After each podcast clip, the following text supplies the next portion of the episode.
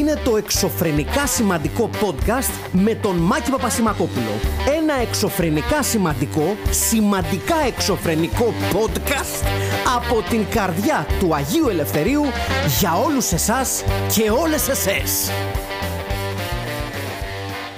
Ε, είχα σκοπό να ξεκινήσω λίγο διαφορετικά το podcast σήμερα, αλλά ο αγαπημένος μου συνεργάτης εδώ, ο Χρήστος Ζολουλός, μου έδειξε κάτι και που δεν το είχα δει, το είχα χάσει γιατί ξεκίνησε η μέρα μου σχετικά νωρίς σήμερα, με τρίτη που γράφουμε το podcast.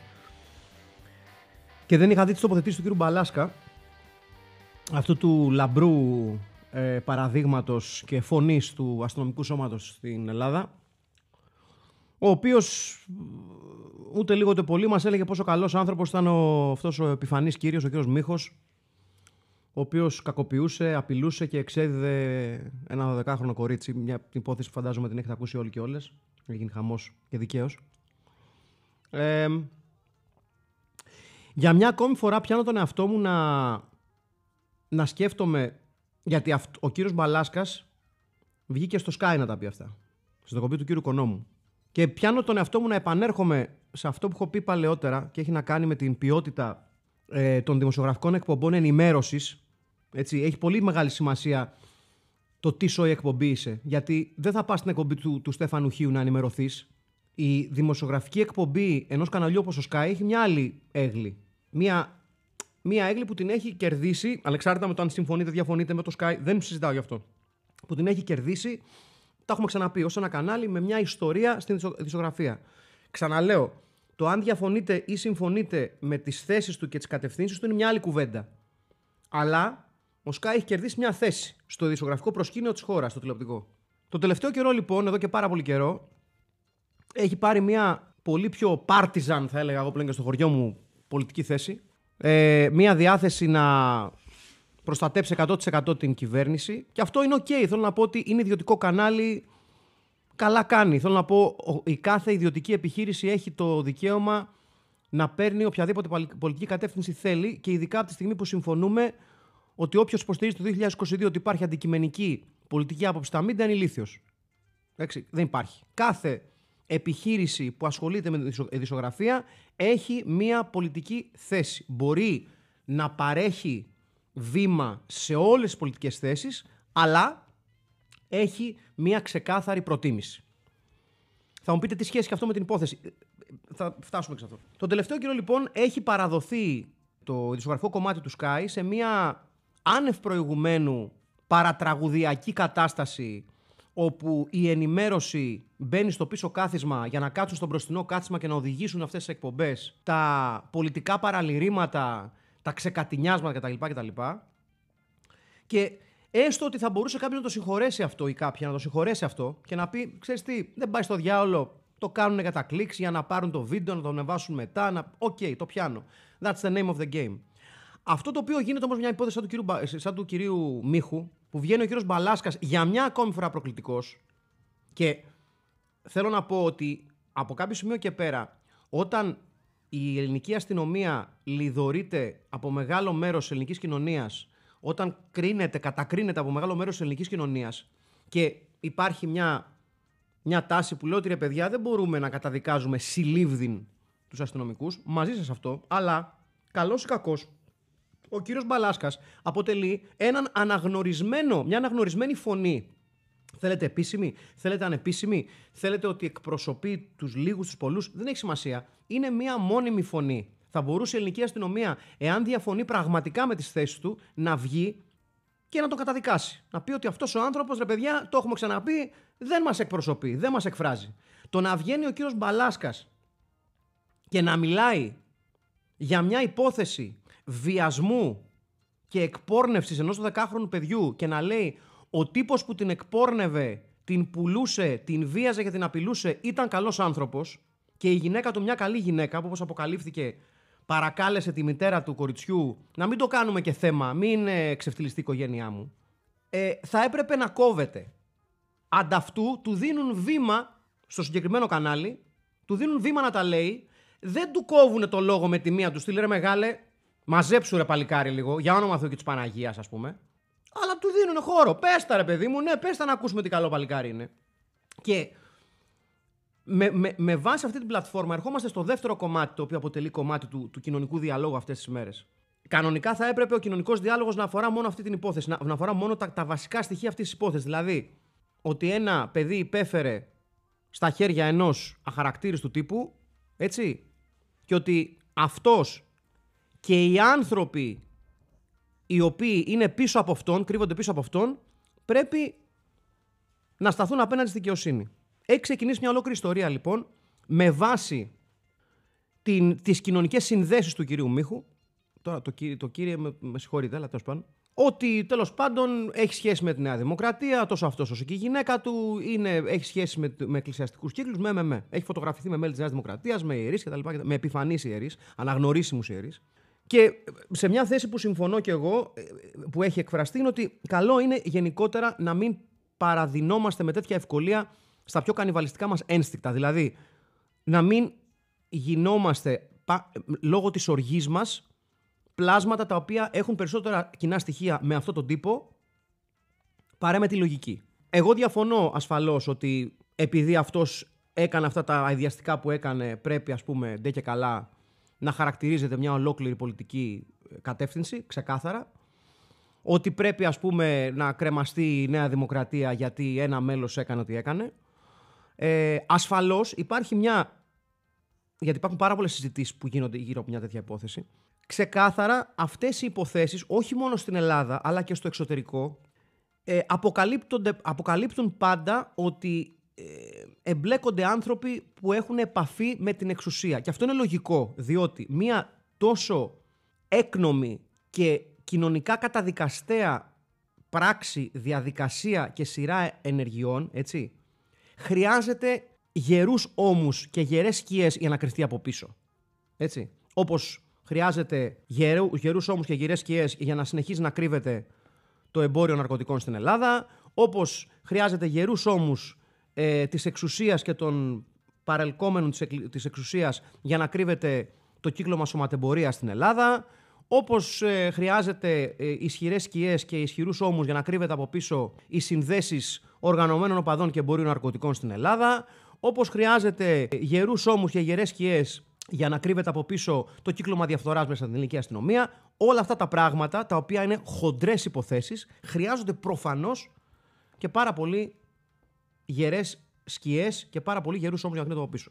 Και ασφαλώς, επαναλαμβάνω, δεν έχει, δεν έχει νόημα το να ε, χρησιμοποιείται μια τόσο σοβαρή υπόθεση για πολιτικές σκοπιμότητες. Ωραία. Δηλαδή, η ουσία είναι άλλη. Η ουσία είναι ότι ένα παιδί έχει περάσει μια κόλαση, που είναι πολύ μικρή λέξη για να περιγράψει αυτό που έχει, που έχει περάσει.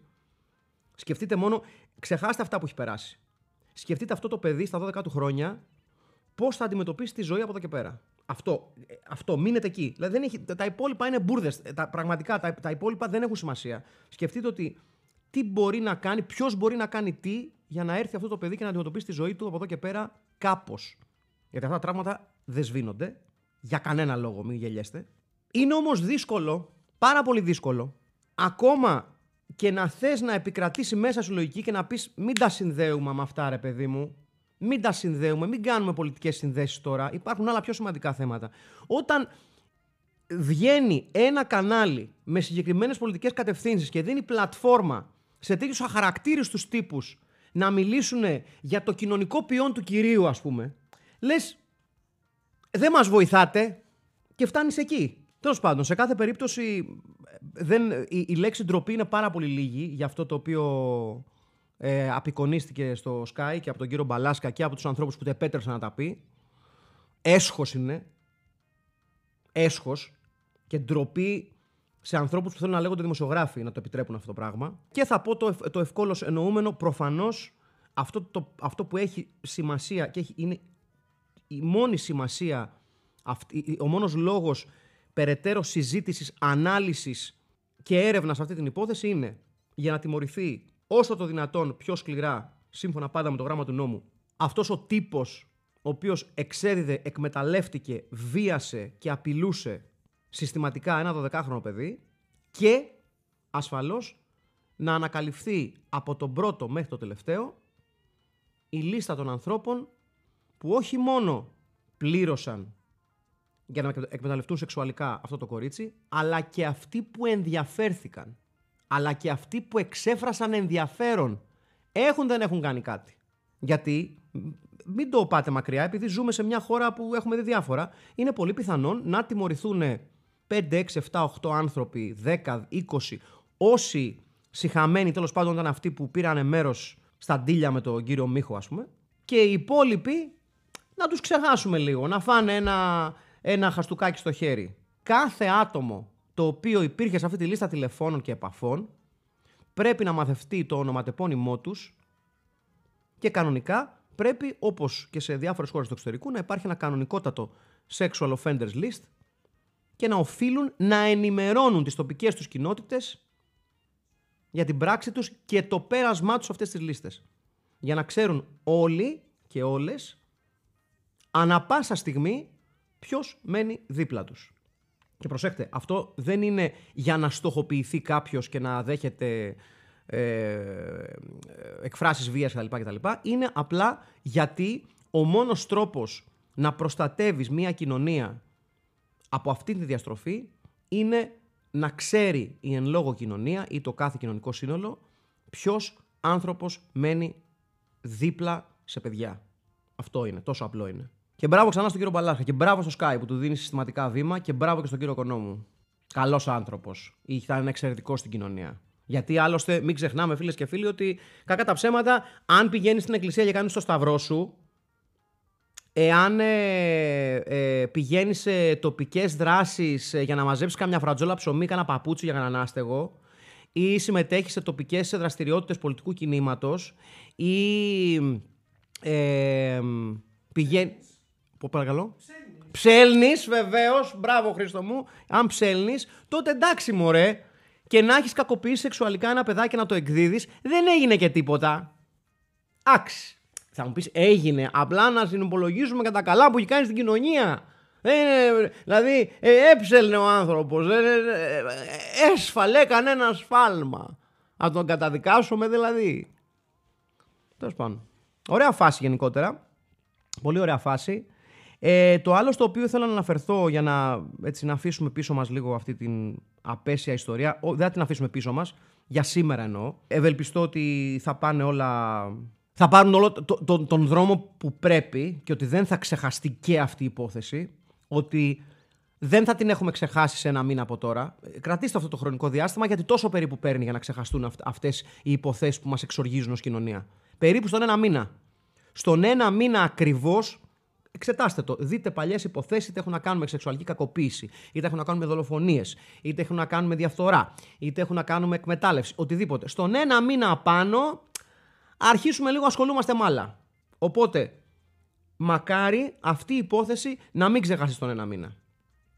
Να μην ξεχαστεί στους δύο μήνες. Να μην ξεχαστεί στους έξι μήνες. Και το σημαντικότερο όλων είναι να μην ξεχαστεί από τώρα και για όσο το χρειαστεί το εν λόγω 12χρονο κορίτσι, να μην ξεχαστεί το χρέος που έχει αυτή η κοινωνία να σταθεί δίπλα της. Μέχρι το σημείο που θα χρειαστεί εκείνη.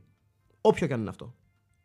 Χρονικό, χρηματικό, ψυχιατρικό, ψυχολογικό. Αυτό, είναι το, αυτό, αυτό, πρέπει να είναι το, το χρέος της κοινωνίας. Το βασικό χρέος της κοινωνίας είναι η βοήθεια προς αυτή την κοπέλα και μετά η παραδειγματική τιμωρία του δράστη. Πρώτο, πρέπει να βοηθηθεί το θύμα. Όλα τα υπόλοιπα πάνε δεύτερα. Είχαμε και μία έτσι δυσάρεστη είδηση άλλου επίπεδου, αλλά είναι ευκαιρία για να κάνουμε και μια ενδιαφέρουσα κουβέντα. Α, ε, να μειώσω αυτό το σημείο.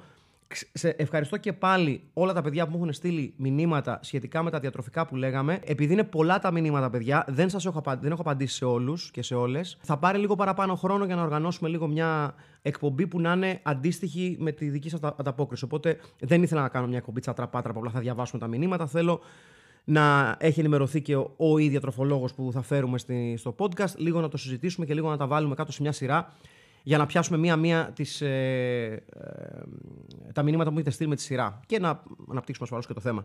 Λοιπόν, είχαμε την είδηση του θανάτου του Λίσανδρου του Παπαθεοδόρου, του ιδιοκτήτη του, του μπαρ του Revoir στην Πατησίων, σε περίπτωση που κάποιοι και κάποιες από τους ακροατές και τις ακροάτριες μικρότερης ηλικίας δεν σας λέει κάτι, ούτε ο κύριος Λίσανδρος, ούτε το Revoir. Να σας πούμε λοιπόν ότι το Revoir είναι ένα από τα πιο ιστορικά μπαρ ε, της Αθήνας. Ένα μπαρ από το οποίο έχουν περάσει ιστορικές φυσιογνωμίες τόσο του ελληνικού όσο και του ξένου χώρου. Υπάρχουν άπειρα κείμενα online που μιλάνε για το Revoir, μπορείτε να τα ψάξετε, να τα βρείτε. Είναι ένα θρυλικό μπαρ, ένα μπαρ το οποίο, ε, από το οποίο έχουν περάσει τεράστιες φυσιογνωμίες στα, στα ντουζένια του, στα πρώτα του τότε ντουζένια. Ήταν όλοι Rat Pack του ελληνικού κινηματογράφου. Φήμες λένε ότι εκεί έβρισκε κανείς στο μπαλκονάκι τον Τσιφόρο να ακούει ατάκες και να ε, του δίνονται έτσι ιδέες για χαρακτήρες. Ένα μπαρ το οποίο από τα τέλη της δεκαετίας του 50 έγραψε τη δική του ιστορία στον αθηναϊκό χώρο. Ένα μπαρ το οποίο ανήκει ξεκάθαρα σε μια άλλη εποχή, ίσως γι' αυτό οι νεότεροι και οι νεότερες που ακούν αυτό το podcast ενδεχομένως ακόμα και να πάνε στο Revoir μπορεί να μην τους μιλήσει, μπορεί να μην τους πει κάτι, μπορεί να μην είναι σύμφωνα με τις επιχειρήσεις ή τα στέκια τα οποία θα πήγαιναν για να συχνάσουν, για να πιούν το ποτό τους. Είναι όμως ένα ε, μαγαζί στο 136 της ε, Πατησίων, από την οποία έχει περάσει μέχρι και ο Φρανκ Σινάτρα για να πιει το ποτό του. Όχι πως έχει και τόσο σημασία ποιοι διάσημοι έχουν περάσει από το Revoir. Σημασία έχει το τι ήταν αυτό το μαγαζί, το τι σήμαινε για τους ανθρώπους του, το τι σήμαινε για τα δύο αδέρφια που το έστησαν και που πλέον ο Λίσανδρος, ο Παθεοδόρου, ο οποίος μας άφησε αυτές τις μέρες και ο αδερφός του ο Θόδωρος. Μόνιμες παρουσίες, ε, είχα τη χαρά να τους γνωρίσω και τους, ε, και τους δύο. Σαφώς και δεν ήμουνα ο πιο τακτικός θαμώνας, αλλά αναδιαστήματα σύχναζα στο ρεβουάρ και θα συνεχίσω να συχνάζω όσο αντέχουν να το τρέχουν τα παιδιά από την ε, από την, οικογέ... από την ευρύτερη οικογένεια των αδερφών Παπαθεοδόρου. Και αυτό το οποίο θέλω να σταθώ και να, να, να σας μεταφέρω είναι ότι το στενάχωρο όταν φεύγουν τέτοιες φυσιογνωμίες, γιατί μπορεί κάποιος να πει ποιος ήταν ο Λίσο Παπαθεοδόρου, δεν το ξέρω, δεν με απασχολεί. Το ακούω. Σημασία δεν έχει τόσο εάν ήξερε κάποιος ε, τον κύριο Λίσανδρο. Σημασία έχει το τι σήμαινε, τι, τι συμβόλιζε ο κύριος Λίσανδρος και οι, οι άνθρωποι των μπαρ αυτής της εποχής. Δηλαδή, όταν τα μπαρ ήταν ένα μέρος το οποίο θύμιζε πραγματικό καταφύγιο. Πέρα από το θα πας κάπου να δεις τους φίλους σου, τους ανθρώπους που συχνάζουν στο ίδιο μαγαζί με σένα και άρα υπάρχουν γνωριμίες και υπάρχουν αυτές τις συνδέσεις. Ήταν πραγματικό καταφύγιο. Το Revoir και τα μπαρ στο στυλ του Revoir ήταν καταφύγια. Χωρίς να θέλω να υποβιβάσω για κανένα λόγο την εξέλιξη των μπαρ όπως τα ξέρουμε πλέον όχι μόνο στην Ελλάδα και στο εξωτερικό. Και ε, είναι, δεν είναι τυχαίο ότι την ίδια περίοδο που έσκασε αυτή η είδηση, η πολύ στενάχωρη είδηση του θανάτου του κ. Λίσανδρου. Έχουμε τη βράβευση για μια ακόμη χρονιά. Το, πόσα, τέσσερα, τεσσάρων, αν, αν κάποιο ξεχνάω, συγχωρέστε με. Ελληνικών μπαρ, το Clumsies, το The Line, το uh, Baba Oram uh, και το Baro Negro στη, στη λίστα με τα καλύτερα μπαρ του κόσμου. Είναι πολύ μεγάλη διάκριση. Όμως, εκεί μιλάμε για κάτι άλλο. Εκεί μιλάμε για τεχνική αρτιότητα. Δηλαδή, Αξίζει τον κόπο να τα επισκεφτείτε αυτά τα μπαρ. Καμία αντίρρηση. Δεν, δεν, δεν, θα, θα σας έλεγα να το κάνετε σύντομα. Να δείτε το καθένα τι προσφέρει και γιατί βραβεύτηκε, όπως θα πήγαινε κάποιος σε ένα βραβευμένο εστιατόριο. Το θέμα όμως είναι ότι αυτό το πράγμα, το οποίο προσφέρουν αυτά τα, τα, τα μαγαζιά, είναι μια νέα αισθητική, μια νέα αντίληψη, μια νέα προσέγγιση στο τι σημαίνει το πηγαίνω κάπου, πίνω κτλ. κτλ. Είναι η τεχνική αρτιότητα, είναι η μαεστρία στα υλικά, είναι η εξυπνάδα στη συνταγή. Είναι κάτι άλλο. Είναι σαν να πηγαίνει σε ένα πεντάστερο εστιατόριο με αστέρια Μισελέν, ό,τι διάολο, και ταυτόχρονα να προσπαθεί να το συγκρίνεις με την πιο ζεστή ταβέρνα έχεις πάει ποτέ. Και τα δύο έχουν την αξία τους. Είναι όμως πολύ διαφορετικά πράγματα. Το ρεβουάρ λοιπόν και ο θάνατος του κυρίου Λίσανδρου, ε, επειδή πολλές φορές, ειδικά από αυτό το podcast, μιλάω πολλές φορές για ε, κλείσιμο κεφαλαίων και ολοκληρώσεις του κύκλων. Συγχωρέστε με, είμαι κάποια ηλικίας και σιγά σιγά βλέπω διάφορους κύκλους να κλείνουν που τους είχα δει είτε στην πορεία τους είτε στο άνοιγμά τους ακόμα. Σε κάνει να αντιλαμβάνεσαι τη δική σου ηλικία, σε κάνει να αντιλαμβάνεσαι και, και, τα, και, και το δικό σου πέρασμα στο χρόνο, το, το δικό, τη δικά σου πορεία στο χρόνο.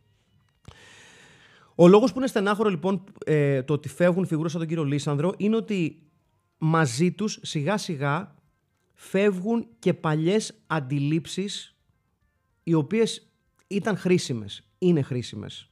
Είναι στα όρια του μύθου. Έχουν μια σχεδόν μυθολογική έτσι, essence, να το πω έτσι. Γιατί αφορούν μαγαζιά και μπαρ, τα οποία έμπαινες μέσα σε αυτά και δεν, δεν είχε σημασία το αν το ποτό που θα πιείς θα έχει τον τάδε πάγο και το τάδε τόνικ και το τάδε ποτό και την τάδε ετικέτα. Θα έχεις ετικέτες, δεν, σε καμία περίπτωση το ρεβουάρ δεν σερβίρε κακό ποτό. Αλλά δεν ήταν εκεί η ουσία. Ήταν μια ολόκληρη εμπειρία του μπαίνω σε ένα χώρο φιλόξενο, ζεστό, μικρό.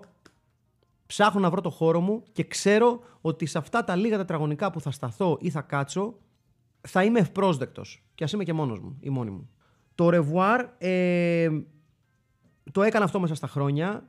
Ε, συνεχίζει και το κάνει γιατί τα αδέρφια που πλέον δεν είναι στη ζωή, τα αδέρφια Παπαθεοδόρου, φρόντισαν, έκαναν υπομονή μέχρι μέλη της οικογένειάς τους να αντιληφθούν τη σημασία της επιβίωσης του Revoir και να το πάρουν στα χέρια τους και να συνεχίσουν με την ίδια λογική, με το ίδιο μοτίβο και με την ίδια ατμόσφαιρα, να μην κοιτάξουν να το κάνουν κάτι άλλο, να μην κοιτάξουν να το ε, να πατήσουν γκάζι και να το φέρουν στα μέτρα της εποχής. Το Revoir παραμένει Au Revoir έχει, έχει και μια έτσι όμορφη εσάνς τελικά. Δηλαδή καλό είναι να μην τα βλέπουμε όλα ίσως στενάχωρα. Ότι ο κύκλος του κύριου Λίσανδρου έκλεισε, πηγαίνει να βρει τον αδερφό του και τους αξίζει μετά από τόσα χρόνια υπηρεσίας ε, η ξεκούραση. Ξέρουμε ότι είναι ασφαλές το Revoir στα χέρια των δικών τους ανθρώπων, των πραγματικά δικών τους ανθρώπων και θα έλεγα ότι καλό είναι να εσείς και εσές που δεν ξέρετε τι εστί Revoir, που δεν ξέρετε τι, τι, τι, είναι αυτή η παλιά εσάνς του πίνειν της παλαιάς Αθήνας, να τα ανακαλύψετε τώρα. Με σεβασμό και με αντίληψη του που πάτε και το που μπαίνετε. Να μυρίσετε λίγο ε, ένα μαγαζί που κρέμονται από πάνω του ακόμα πολύ όμορφες ε, σκιές, πολύ όμορφες έτσι, ιστορίες και αναμνήσεις. Και ε, θα σας πρότεινα κιόλας να, να πάτε να δείτε, ε, υπάρχει όλο αναβασμένο στο YouTube της ΕΡΤ, το εξαιρετικό αφιέρωμα ε, που έκανε η φοβερή εκπομπή τα, τα Στέκια, μια ιδέα του Νίκου Τριανταφυλλίδη που την συνέχισε ε, επάξια η Μαρίνα Δανέζη, που λέγεται το Bar Revoir. Αξίζει τον κόπο να την ψάξετε, υπάρχει, είναι ανεβασμένη εδώ και μια τετραετία η εκπομπή όλη. Ε, είναι μια πανέμορφη εκπομπή που εξερευνά την ιστορία του Revoir. Ε, όλα τα πρόσωπα τα οποία έχουν σημασία σε αυτή την ιστορία περνάνε ε, από εκεί και αξίζει τον κόπο να ψάξετε αυτό το, το, ντοκιμαντεράκι. Είναι μικρό, είναι 49 λεπτάκια, δεν θα σας φάει πολλή ώρα. Το βρίσκεται στο YouTube, φορέστε ακουστικά, προβάλλετε στην τηλεόρασή σας, κάντε ό,τι εσείς θέλετε. Δείτε το όμως, ξαναλέω, λέγεται το Bar Au Revoir. Είναι από την ε, εκπομπή Τα Στέκια και ε, από το 2017. Είναι πλέον πέντε χρόνια. Και πέντε χρόνια. Αξίζει τον κόπο να το ανακαλύψετε και αφού δείτε και την εκπομπή να πάτε να πιείτε το ποτό σας και να πείτε ένα εισηγεία, εισηγείαν και ένα αντίο και ένα cheers στον κύριο Λίσανδρο, ο οποίος ε, μαζί με τον αδερφό του μας έφερε ως εδώ.